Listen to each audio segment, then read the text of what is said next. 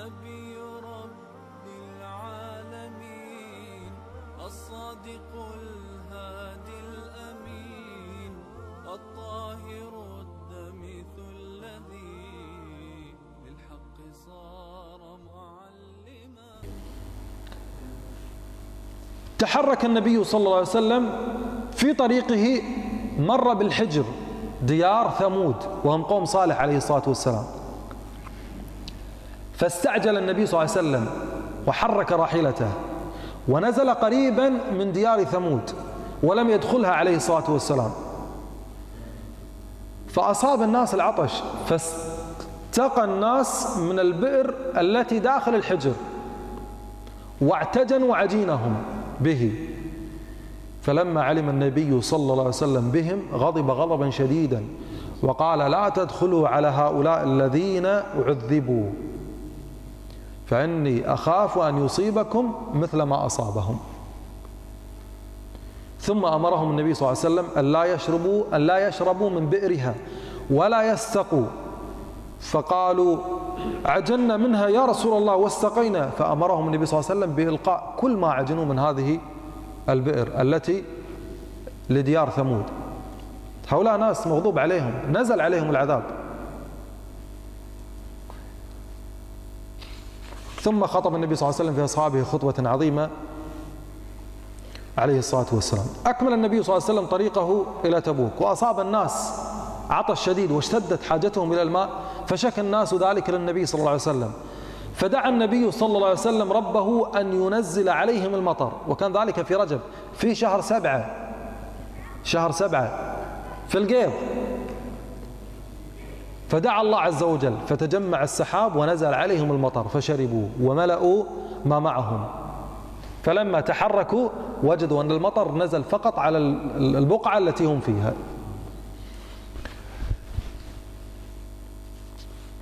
في الطريق إلى تبوك نزل الجيش في الليل وقبيل صلاة الفجر ذهب النبي صلى الله عليه وسلم لقضاء حاجته ومعه المغيرة بن شعبة رضي الله عنه. حان وقت الفجر وقت الصلاة. تأخر عليهم النبي صلى الله عليه وسلم. فاحتار الصحابة. كاد أن يخرج الوقت. فهل ينتظرون النبي صلى الله عليه وسلم ولا يصلون؟ فقدموا عبد الرحمن بن عوف يصلي إماما بهم. الوقت كاد أن يخرج. فلما صلى عبد الرحمن بن عوف في الركعة الأولى في الركعة الثانية قدم النبي صلى الله عليه وسلم.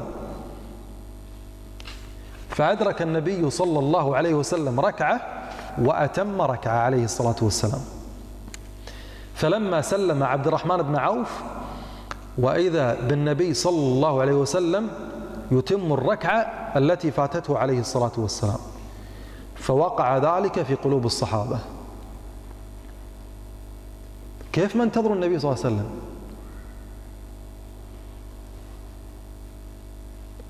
من يأتم بالنبي صلى الله عليه وسلم؟ كان أبو بكر وعمر معه. موجودين وياهم. من يرضى أن يكون إمام بالنبي صلى الله عليه وسلم؟ الرسول صلى الله عليه وسلم. شلون تصير إمام أنت عليه؟ وخافوا خوف شديد. فلما سلم النبي صلى الله عليه وسلم والحديث هذا في صحيح مسلم انتبهوا يا جماعة الحديث هذا. فلما سلم النبي صلى الله عليه وسلم قال عليه الصلاة والسلام لهم قال أحسنتم أو قال أصبتم. فأقرهم النبي صلى الله عليه وسلم. صلاة الفجر في وقتها أعظم من انتظار النبي صلى الله عليه وسلم. فشوفوا عظم أمر الصلاة في وقتها. هذا الحديث في صحيح مسلم لكن في زيادة اللي راح أذكرها الآن أخرجها ابن سعد في طبقاته ما هي ثابتة هذه. هذه الزيادة الجزئية هذه ما هي ثابتة حديث ضعيف. اللي هو يقول هذا يقول الرسول صلى الله عليه وسلم لكن ما هو ثابت. يقول ما قبض نبي حتى يصلي خلف رجل صالح من أمته. هذه الجزئية أخرج الإمام أحمد وابن سعد في الطبقات لكنها ما هي ثابتة. لكن صلاة عبد الرحمن بن عوف إماما عليه على رضي الله عنه هاي ثابتة في صحيح مسلم. لكن هذه الزيادة ما قبض نبي حتى يصلي خلف رجل من أصحابه هاي ما هي ثابتة. أكمل النبي صلى الله عليه وسلم طريقه لتبوك وقال لأصحابه إنكم ستأتون غدا إن شاء الله عين تبوك. فمن جاءها فلا يمس من مائها حتى آتي. فلما وصل المسلمون إلى تبوك وجدوا عين عينها قليل الماء وإذا رجلان من المنافقين قد أخذوا ما فيها من ماء. فلما رأى النبي صلى الله عليه وسلم ذلك غضب غضبا شديدا. يقول معاذ بن جبل الذي كان مع النبي صلى الله عليه وسلم وهو الذي يروي الحديث. فقال معاذ رضي الله النبي صلى الله عليه وسلم معاذ بن جبل يوشك يا معاذ إن طالت بك حياة أن ترى ما ها هنا قد ملئ جنانا. يمتلئ هذا الوادي في تبوك خضارا. ولذلك صدق النبي صلى الله عليه وسلم اليوم روحوا شوفوا المزارع في تبوك. بسبب هذه العين التي أخذها المنافقين. لو ما أخذوها كان نهر في الجزيرة يجري. لكن سبحان الله بسبب المنافقين. ثم ضربت للنبي صلى الله عليه وسلم خيمة في تبوك وأقام النبي صلى الله عليه وسلم في تبوك عشرين يوما. لم يلقى كيدا ولم يواجه عدوا.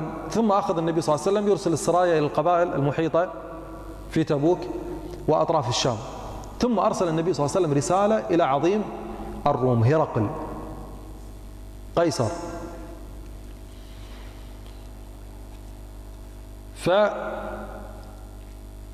فبعث بالرسالة مع دحية ابن خليفة الكلبي. خلال هذه الفترة الآن ذهب بالرسالة. صالح النبي صلى الله عليه وسلم أهل أيلة ويهود جرباء وأذرح وبعث النبي صلى الله عليه وسلم خالد بن الوليد ومعه 420 مقاتل إلى أكيدر دومة الجندل. فصالحه النبي صلى الله عليه وسلم على الجزية. وكان أكيدر هذا لما جاء إلى النبي صلى الله عليه وسلم كان لابس جبة. الجبة مثل الفروة عندنا اليوم. من سندس من حرير منسوجة بالذهب. فعجب الصحابة من هذا الشيء. أول مرة يشوفون بحياتهم الشيء هذا. الصحابة طول عمرهم عايشين في فقر و... أول مرة الآن يشوفون ملابس بهذه الفخامة. فالآن أراد النبي صلى الله عليه وسلم أن يعلقهم بالآخرة وأن هذا كله ما له قيمة أمام الآخرة. فقال عليه الصلاة والسلام وهذا من مناسبة الحديث المشهور هذا اللي راح أذكره الآن. قال أتعجبون من هذه أو من لين هذه؟ لمناديل سعد بن معاذ سعد بن معاذ الذي استشهد في غزوة الخندق واهتز عرش الرحمن تذكرونه. مناديل سعد بن معاذ في الجنة خير منها وألين. المناديل العادة تستخدم للقذارة. المناديل أفضل من هالذهب اللي قاعد تشوفونه. فما بالك بأفخم ملابسه في الجنة؟ أخرجه الإمام مسلم. رسالة النبي صلى الله عليه وسلم إلى قيصر كانت على ثلاث أمور. يختار واحدة منهم. إما الإسلام أو الجزية أو القتال. قيصر جمع البطارقة وقرأ عليهم رسالة النبي صلى الله عليه وسلم. فقالوا له والله ما ندخل في دينه ولا ندفع له الجزية. نحن أعظم دولة في العالم. من هذا محمد حتى ندفع له الجزية وندخل في دينه؟ ولا نقاتله. طيب ما الرأي زين؟ ما تبون تدخلون في دينه؟ ولا الجزية ولا تقاتلونه. قالوا نتركه. ثم أرسل قيصر إلى النبي صلى الله عليه وسلم بهذا الأمر.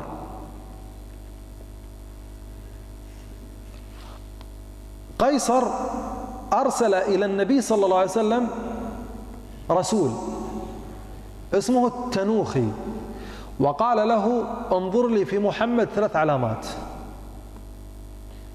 هل يذكر رسالته لي.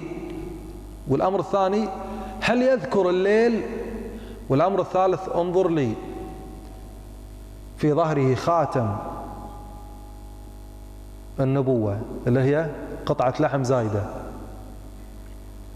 جاء التنوخ إلى النبي صلى الله عليه وسلم وأعطاه رسالة هرقل هرقل يقول حق النبي صلى الله عليه وسلم دعوتني إلى جنة أول شيء ذكر له النبي صلى الله عليه وسلم رسالته. قال للتنوخي ما فعل برسالتي؟ فهذه الأولى. فقال هرقل النبي صلى الله عليه وسلم عن طريق الرسول بالرسالة دعوتني إلى جنة عرضها السماوات والأرض. فأين النار؟ إذا الجنة عرضها السماوات والأرض. أين النار؟ فقال النبي صلى الله عليه وسلم سبحان الله. أين الليل إذا جاء النهار؟ إحنا الآن بالليل. النهار وين راح؟ ما يعلم الأمور هذه الغيبية الجنة وعرضها وطولها والنار إلا الله سبحانه وتعالى وكيفيتها. إلا من خلقها سبحانه وتعالى. طيب الحين العلامة الثالثة شلون نشوفها؟ لازم يكون النبي صلى الله عليه وسلم نازع ملابسه. فقال هذا الرجل دعني أقم عندك يا محمد. فقال لا أقم. فلما رآه النبي صلى الله عليه وسلم هذا الرجل فطن وذكي حاول النبي صلى الله عليه وسلم أن يدعوه إلى الإسلام. في نهاية المطاف قال أسلم يا أسلم يا تنوخي. قال إنما أنا على دين قومي فضحك النبي صلى الله عليه وسلم. وقال صدق الله إنك لا تهدي من أحببت ولكن الله يهدي من يشاء. فعرف النبي صلى الله عليه وسلم ماذا يريد وقال له انظر إلى ظهري. فشاف خاتم النبوة ورجع إلى هرقل وأخبره الخبر. هذا التنوخي لما نقول إحنا الفضل بيد الله سبحانه وتعالى الفضل كله لله سبحانه وتعالى. شوف فضل الله سبحانه وتعالى. هذا التنوخي الآن شاف النبي صلى الله عليه وسلم وجلس معه وأكل معه لكنه ما أسلم ورجع. مات النبي صلى الله عليه وسلم وفتحت فارس والروم وأسلم. يعتبر صحابي ولا لا؟ بالإجماع ما هو صحابي. مع أنه جلس مع النبي صلى الله عليه وسلم وأكل وياه وشرب راح عليه فضل الصحبة سبحان الله. خاف هرقل فجلس النبي صلى الله عليه وسلم في تبوك وانتشر الخبر بين الناس أن الروم أعظم دولة خافت من محمد لم يلقى كيدا جلس عشرين يوما ثم رجع عليه الصلاة والسلام. فلما وصل النبي صلى الله عليه وسلم إلى وادي القرى قال لأصحابه إني متعجل إلى المدينة فمن أراد منكم أن يتعجل معي فليتعجل. فلما وصل النبي صلى الله عليه وسلم بذي أوان منطقة ذي أوان نزل عليه نزل عليه الوحي وأخبره أن المنافقين قد بنوا مسجد. فأمر النبي صلى الله عليه وسلم بإحراق هذا المسجد اللي هو مسجد الضرار مسجد الضرار. هذا المسجد الذي أمر ببنائه أبو عامر الراهب لعنه الله. والد حنظلة بن أبي عامر غسيل الملائكة. أبو منافق. أبو عامر هذا المنافق هذا هو الذي حفر الحفر للنبي صلى الله عليه وسلم واصحابه في أحد حتى يسقط النبي صلى الله عليه وسلم فيها وسقط فيها عليه الصلاة والسلام. ولذلك أنا أقول دائما ما راح نفهم الآيات إلا إذا درسنا السيرة النبوية. هذه الآيات ما راح نفهمها إلا إذا درسنا السيرة النبوية. يقول الله تعالى في هذا الرجل وفي أمر مسجد قباء والذين اتخذوا مسجدا ضرارا وكفرا وتفريقا بين المؤمنين وإرصادا إرصادا يعني انتظارا لمن حارب الله ورسوله من قبل. متى من قبل؟ في أحد لما حفر الحفر ولا يحلفن إن أردنا إلا الحسنى. ما بين المسجد هذا إلا عشان الصلاة نجمع الناس. والله يشهد إنهم لكاذبون. بنوا هذا المسجد لنشر الفتن ونشر التفرقة بين المؤمنين. لا تقم فيه أبدا. لمسجد أسس على التقوى من أول يوم. أي مسجد؟ ها؟ مسجد قباء. أحق أن تقوم فيه. فيه رجال يحبون أن يتطهروا والله يحب المطهرين. فأنا أقول من أعظم أسباب معرفة الآيات وتفسيرها معرفة أسباب النزول. وأسباب النزول موجودة كلها في سيرة النبي صلى الله عليه وسلم. سورة التوبة هذه والله لو في وقت كان ذكرت لكم الآيات بالتفصيل أشرحها لكم. مو ما أتكلم من عندي كلها عن طريق أحداث السيرة النبوية. فعن طريق هذه الأحداث نفهم هذه الآيات. الآن عرفنا ورصادا لمن حارب الله ورسوله من قبل. من هذا؟ أبو عامر راهب في أحد لمن حارب النبي صلى الله عليه وسلم من قبل. هو الذي أمرهم بهذا المسجد. على كل حال أمر النبي صلى الله عليه وسلم بإحراق هذا المسجد.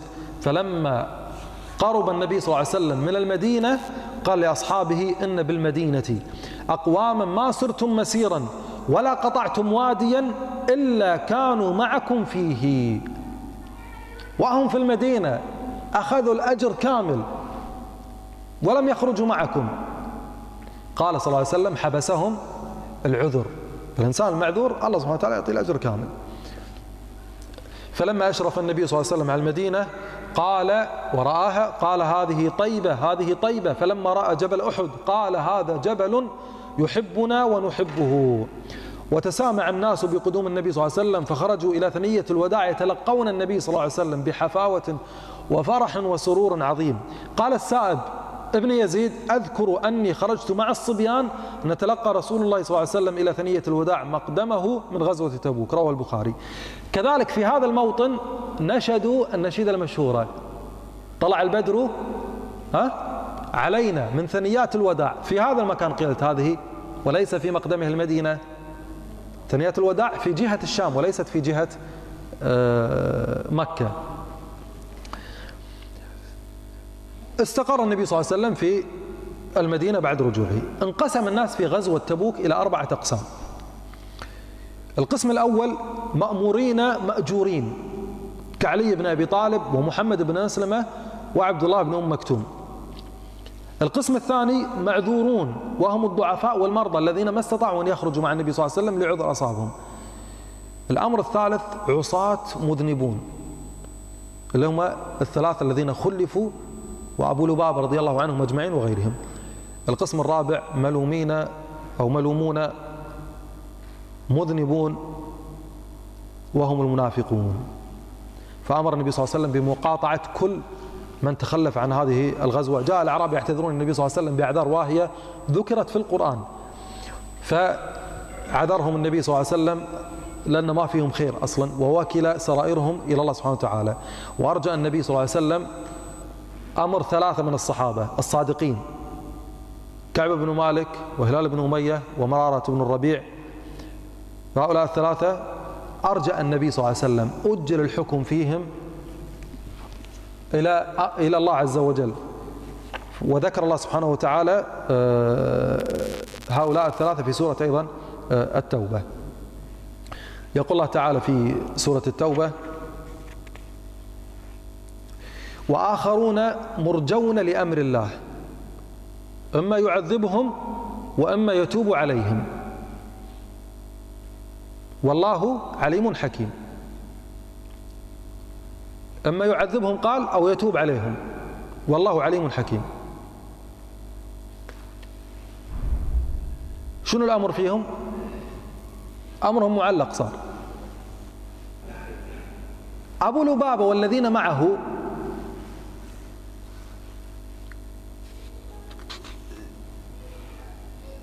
لما وصلهم خبر النبي صلى الله عليه وسلم ذهبوا إلى سارية من سواري المسجد عمود من أعمدة المسجد وربطوا أنفسهم في المسجد.